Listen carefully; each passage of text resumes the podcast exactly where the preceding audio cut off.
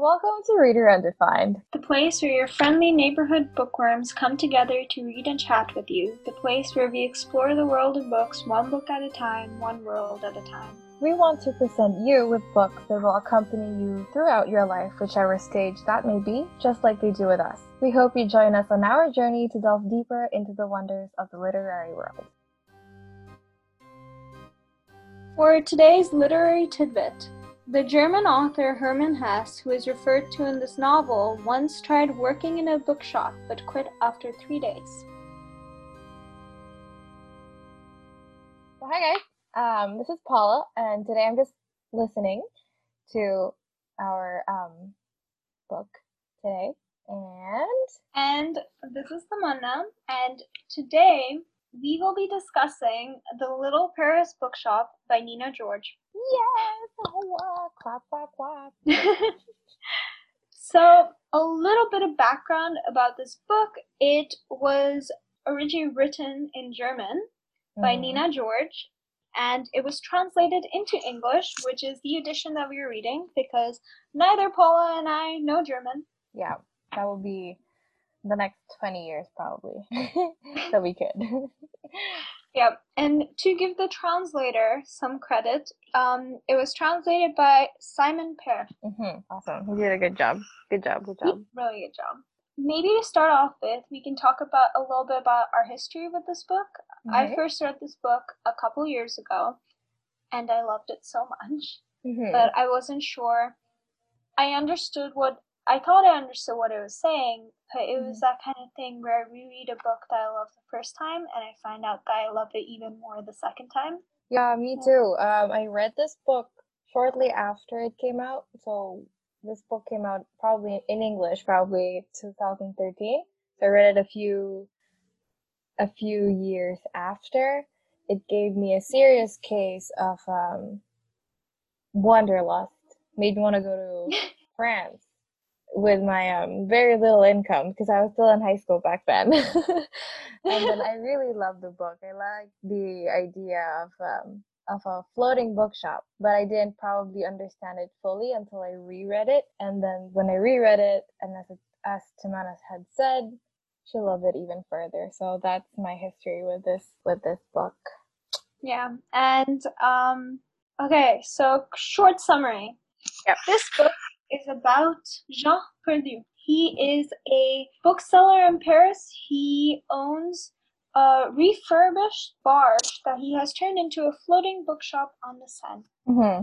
Now, Perdu is very sad because 21 years ago, the love of his life, Manon, left him, Mm-hmm. and since then, he has been quite literally a shell of himself.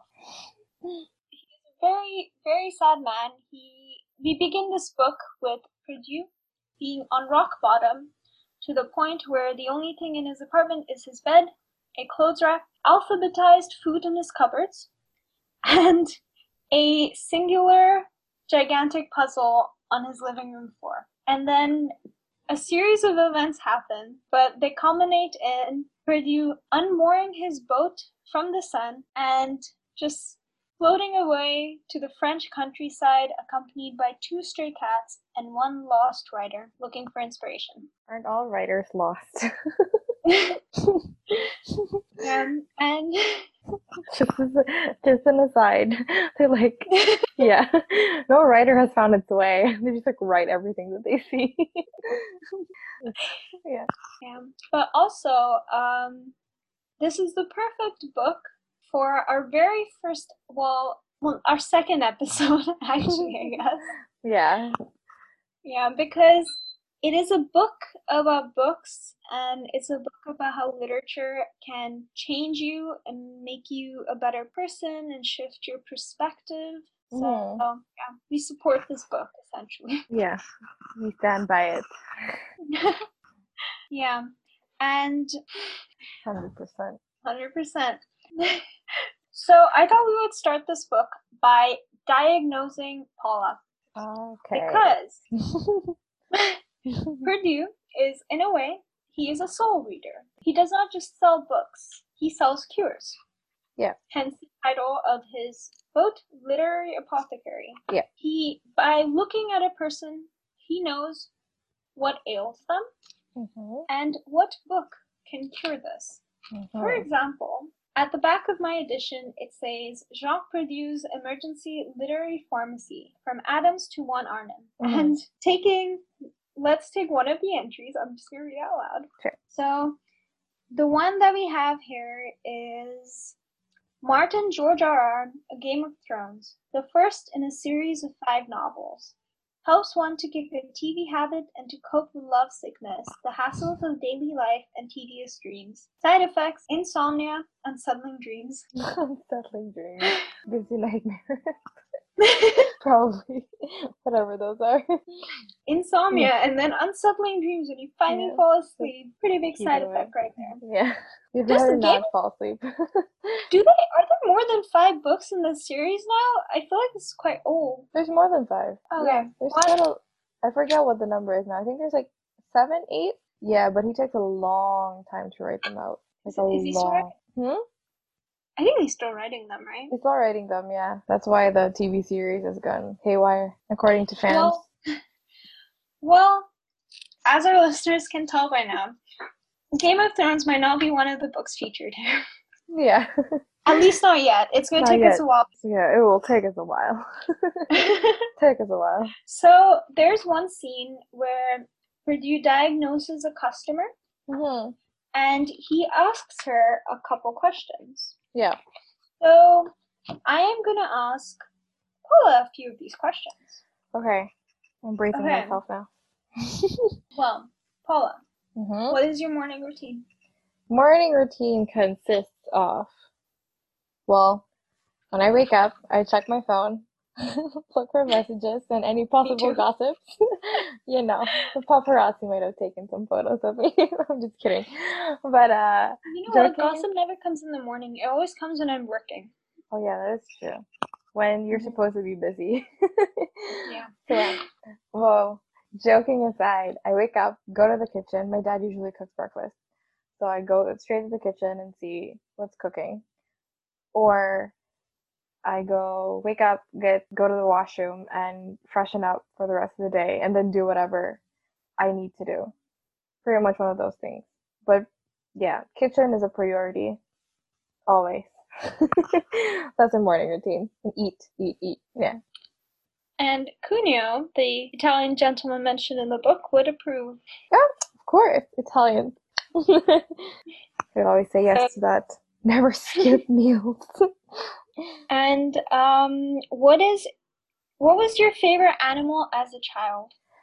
As a child, well, maybe even now, I like dogs, like big fluffy dogs, like um, Newfoundland. They're um, they're water dogs, so they're really really big. Fun fact about them: they actually rescued Napoleon, the French guy, yeah, from drowning. I know that uh, he was uh, aboard a ship. He was thrown aboard because he had a loyal Newfie.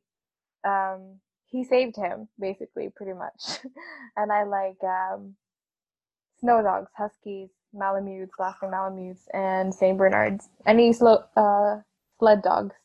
They're very useful here in Canada. Just letting you know. Hmm. Yes, very useful. I'm sure sled dogs are very useful for you in the Yeah. city. Yeah, probably if I um go up the mountains, try to get lost for a quote unquote vacation, then I'll bring them. I need a pack, pack of them. Get lost in the snow. Please don't do that. no, I won't. Maybe for like a a ski resort once upon a time. yeah. Okay. Um, what is the most recent book you read, not counting this book? Not counting this book, Harry Potter, Prisoner of Azkaban. That's the latest book. I'm uh, reliving my childhood, probably. That's my childhood. I'm not as Harry Potter or Hermione, just reading it. So, there. So, what happens with the customer in Perdu is that Mhm. he tells us that her answers don't really affect the book selection Mhm. because he he merely asks the questions to familiarize himself with her voice, its pitch, and her way of speaking. Uh-huh. I am not that good though. I mean, I'm not I'm not a soul reader like Perdu here, but Mhm. based off your wish to get lost in the Canadian wilderness, I would suggest A Call of the Wild. Okay. There's a dog in there. There's a dog in there. That's a selling point. That's a selling point. By Jack London. sure. There's also sounds a like a Disney movie, I think. Yeah. Is it. Disney? I think it's. I don't know, it's on. Disney Plus. Okay, probably it is. Also, there are bibliotherapists who Uh-huh. seem to do what Perdu is doing. They prescribe books that would help with healing, Mm-hmm. and I don't know, it sounds really cool. But it also Mhm. sounds very. Yeah. But I'm sure. I mean, it sounds really interesting that this is an actual thing. You know, like reading as a means of healing. especially now because people are like getting away from books or pretty much reading. I heard I heard from someone that they said like who reads nowadays. Firstly, I was appalled by that when people they said that people read every single day. You're like really weird and out of the ordinary if you say that you don't read. I mean, even if you're playing video games, you have to read. That's the basic of everything. So you saying that is just no. yeah, I'm happy there's bibliotherapy. we need it. We all need it. Me too.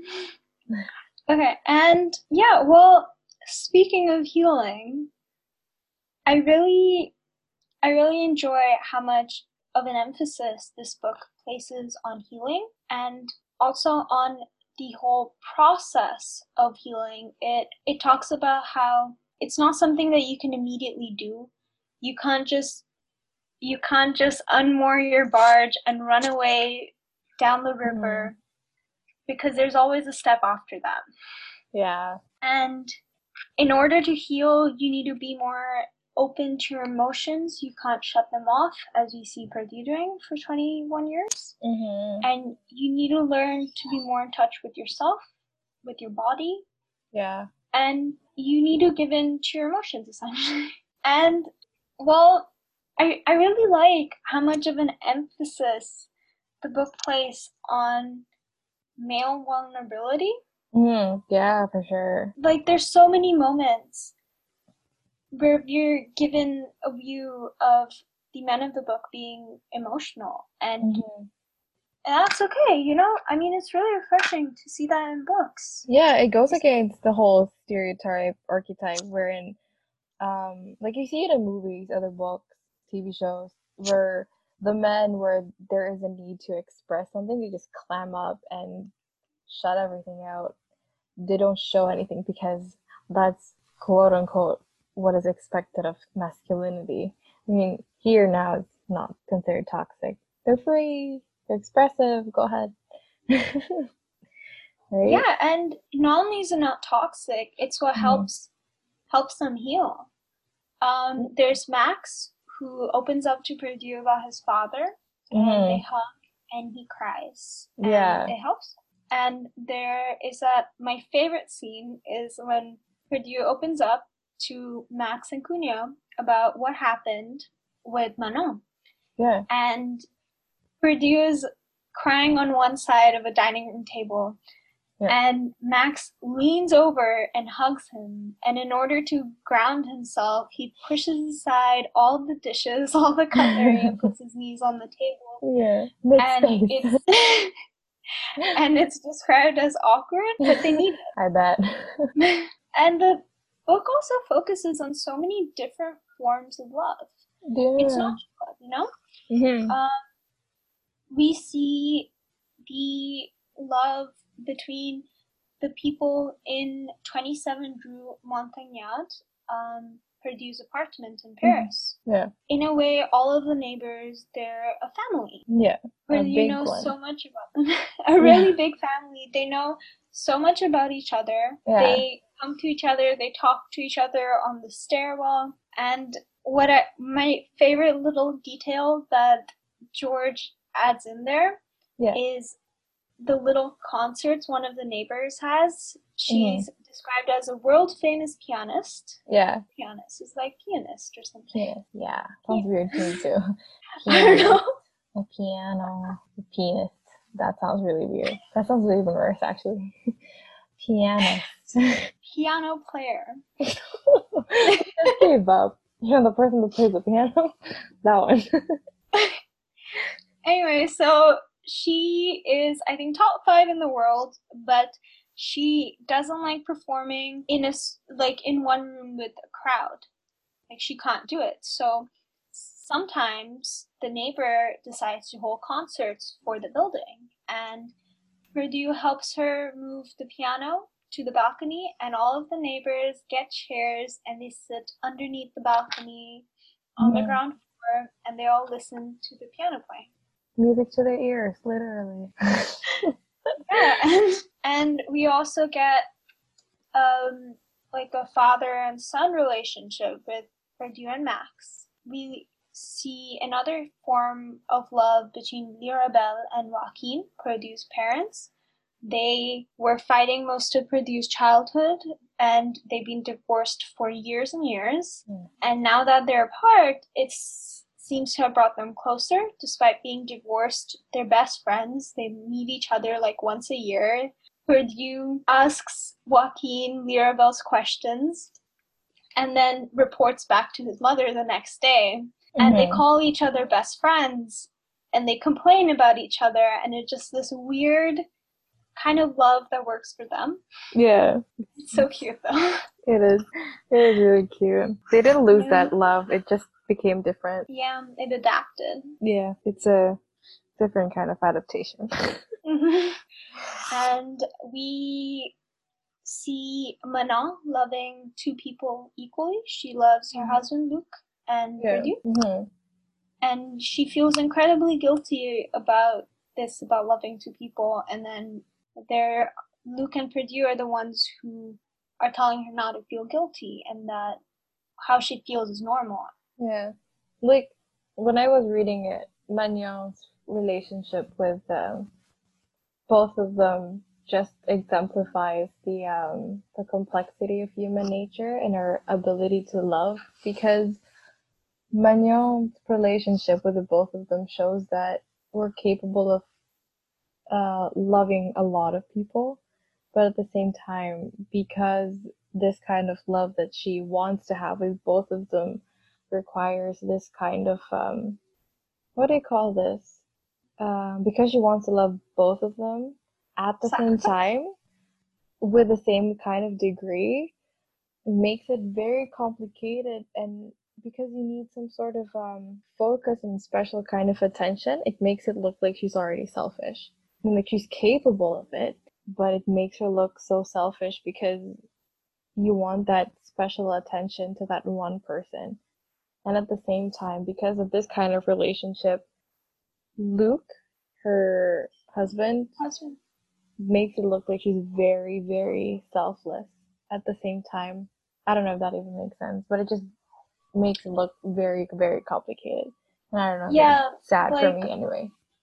Both of them seem like Luc and Perdu seem to understand that this is how she is. Yeah. And they, in a way, it was something that they loved about her. Yeah. But you know that they're to some degree hurting because yeah. she can't reciprocate as much as they're giving. Right? Mm-hmm. Yeah. Yeah, and she felt that. guilty for that. yeah, but she can't change. She's finding yeah. it really hard to. And um, well, another relationship mm. is Perdu and Catherine mm. because well, they're both each other's like second big loves. You know, so mm. We read about Perdu as he tries to separate Manon and Catherine, and he tries to let himself like let himself feel love for Catherine in a way. And there's also another type of love is with Cuneo and Vivette, the girl he has been searching 20 years for. And we later find out that for 15 of those years, he hasn't been searching for Vivette specifically, but the idea of Vivette. So he's been searching for.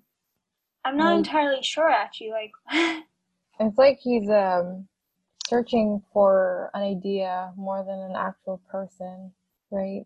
And it's like it's one of those uh, Instagram posts where it said, "Oh, I want a boyfriend like you, but not exactly you, but kind of like you." So we'll all be lost. I think he's pretty much like that when he would when it comes to his uh, searching, a very confused yeah. searching. Poor people. I think he's trying to search for somebody who makes him always feel like that one moment he had with Vivette. Yeah, uh, he's uh, searching for a memory, but again, it's a Mhm. memory. Doesn't come back that often anymore. Yeah. But it's in the past. It's done. And well, lastly, we have the love between the author Sanary, who wrote Southern Lights, a book that helped Perdu get through those 21 years after Manon left him. And one of his missions during his boat trip, boat ride, All right. river adventure, Yeah. was to track down the author Sanary. Yeah. And when he meets Sanary, we find that they do share a connection in a way, but it's a like it's a spiritual connection Yeah. where where the words Sanary wrote were in a way for Perdu. Yeah. It's like They were he feels that it's been written for him specifically and especially, right? hmm Mm. Yeah. Like she knew what was happening and then wrote for her, him. Wrote for him. Special. Mhm. I thought it was a beautiful book, and I highly recommend that our listeners read it Yeah. because we have tried very hard not to put in any spoilers in this episode. Very hard. Very hard. yeah, I would recommend that this would be read by people actually of all ages, but primarily, okay, if there was an age range for people that you want people to read this, what would it be? I mean, You there are what? different stages in life for this book. I think, yeah, I think this is the kind of book that could apply to a lot of yeah. age range because I mean, it features people from so many age ranges, like Perdu, Catherine. They're all older, for Mm, like fifties, near fifties, Yeah. and then we have Max, who's I think twenty one. Yeah, he's our age. Yeah, and oh no, And he's lost. Should go on a boat trip too. I mean he's a famous author, like. what am I doing? Yeah, um, I think this is one of those books that can apply to all ages. yeah. But I think all ages above 20. because I think if you're in high school or you haven't, yeah, if I think you're lower than that, there's not a lot of appreciation for it yet. I mean, you could understand it. It's not a hard book to read, but appreciation wise, after, like when you're an Yeah. adult, kind of, But like, whatever adult is. yeah, or you can go our route and read it in high school, And pretend then we're in France. Wish we're in France. and then read it again when you're older and appreciate it even more. What I love about rereading a book is while you read the same words again, you have Mm. Memory of the first time you read it. So Mhm. every time I come across an underlined Mhm. sentence, this is the only book I've ever underlined stuff for. Outside of school. yeah, outside of Outside school. of school. So every time I came across an underlined sentence, I remembered right under making the underlines in Mhm. pencil, and I was always like, "Oh, but they have to look nice," so I'd erase them and then underline again to make the lines straighter. Make it perfect. So to end our episode, what we decided to do is follow the footsteps of Monsieur Perdu and diagnose, kind of make a literary pharmacy entry for this book. And what we have come up with is The Little Paris Bookshop by Nina George for those who are yearning to be loved and those who are mourning the loss of love. Yeah. Very true. Side effects. Important. Important to figure out. very important. Um, be warned though, because the side effects are a strong urge to run away to the French countryside on a floating bookshop. yeah, I experienced that. Yeah, I was very confused. I spent a lot of time on Google Google Maps after this. yeah, a lot of um checking up for flight, moving to France, the idea. But then again, I was in high school. I don't have the means to do any of those. It doesn't help that I read this in like present situation. yeah, I just really want to go to Paris right now, but there's no point because we're pandemic. yeah, there's no uh there's no leaving the house right No. now. All we could do is travel via Google Map and videos of those travel. those travel vlogs. That's how we'll live for a while. Probably. Thank God someone did those before years ago. But yeah, that's her diagnosis. So I actually recommended this book to a friend a while Mhm. ago, and she loved it. And Yeah. we have a future dream to go to France. I mean, she's she's already living there. She's in Paris, Oh wow. but to go to France and well, I mean, I guess I'd be going to France. yeah, you go with her. Yo, take me. yeah, go with her and go on a tour of the cities that We're in the book. yeah. See. take me, take me. I would do that too. Literary tour. You're Isn't literary tourism a thing? Yeah, there is, especially in um in England. Oh yeah. There's a there's a Shakespeare tour. There's a Mhm. there's a Dickens tour as well, and um I forget who else. There's another author that people actually do tours for. Who. Well, hmm. there's a lot of British big names in literature, so can't have all of them. But I think I don't know. I think that's all for this episode. Yeah, I think we're very good at diagnosing. Thank you. Maybe I should become a bibliotherapist. Is there a degree like? Do I need to do an English degree and then do a psychology degree, or is there specific bibliotherapy? We could start with this podcast. we're close enough. yeah. awesome. Anyway, thank you for listening. Thanks I'm for listening. That's all that we have, I guess, for now. See you in the Yeah, next book. see you soon. See ya. Bye.